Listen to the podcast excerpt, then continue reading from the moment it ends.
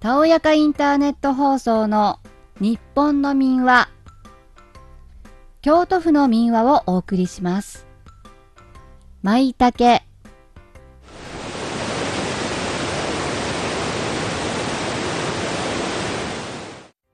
昔々京都の木こりたちが大勢で北山に出かけました。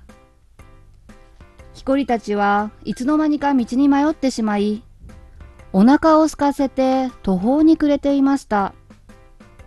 すると突然、林の奥の方から人の声が聞こえてきたのです。助かった。あそこに人がいるぞ。木こりたちが駆け寄ると、そこに現れたのは5人の海女さんたちでした。ですが、奇妙なことに、その海さんたちは目を大きく見開き、手を振り、足を振り、面白おかしく踊っているのです。木こりたちはなんだか恐ろしくなってきました。なんであんなところで踊りを？もしやあれは鬼か魔物ではなかろうか。そうだ、海さんの姿をした化け物だ。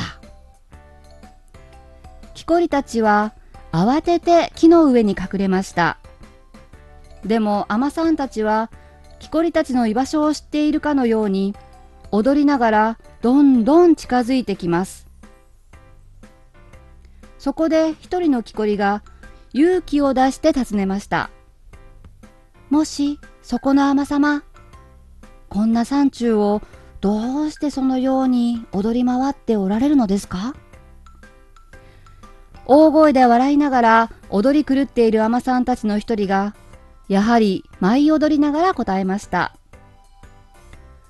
不思議に思われるのは当然です。実は、私たちにもどうして良いのかわからないのですから。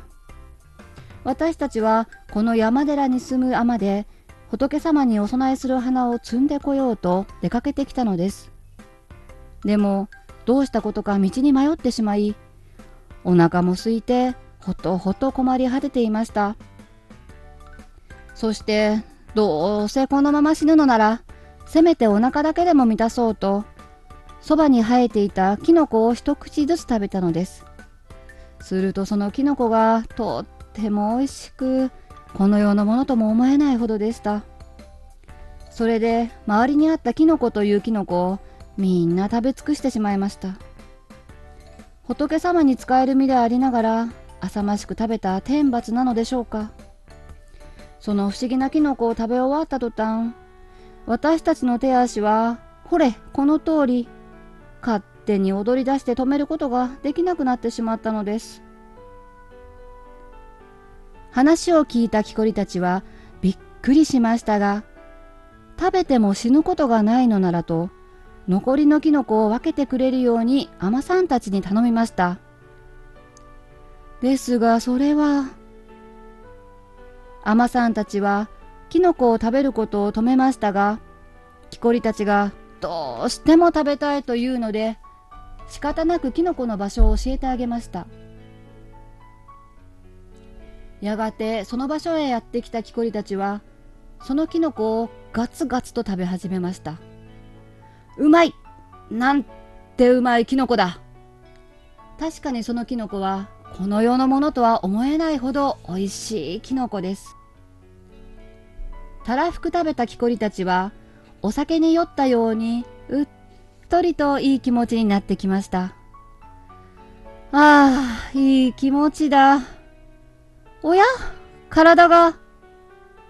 その途端、木こりたちの手足が勝手に動き出して、気がつくと木こりは海女さんたちの仲間入りをしていたのです。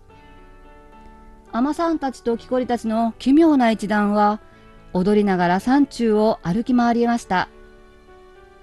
そして、日が西に傾いた頃、ようやく手足は踊りをやめて、みんなは元の状態に戻りました。やっとキノコの魔力が消えたのです。このことがあってから、今日ではこの美味しいキノコを舞茸と呼ぶようになったそうです。おしまい。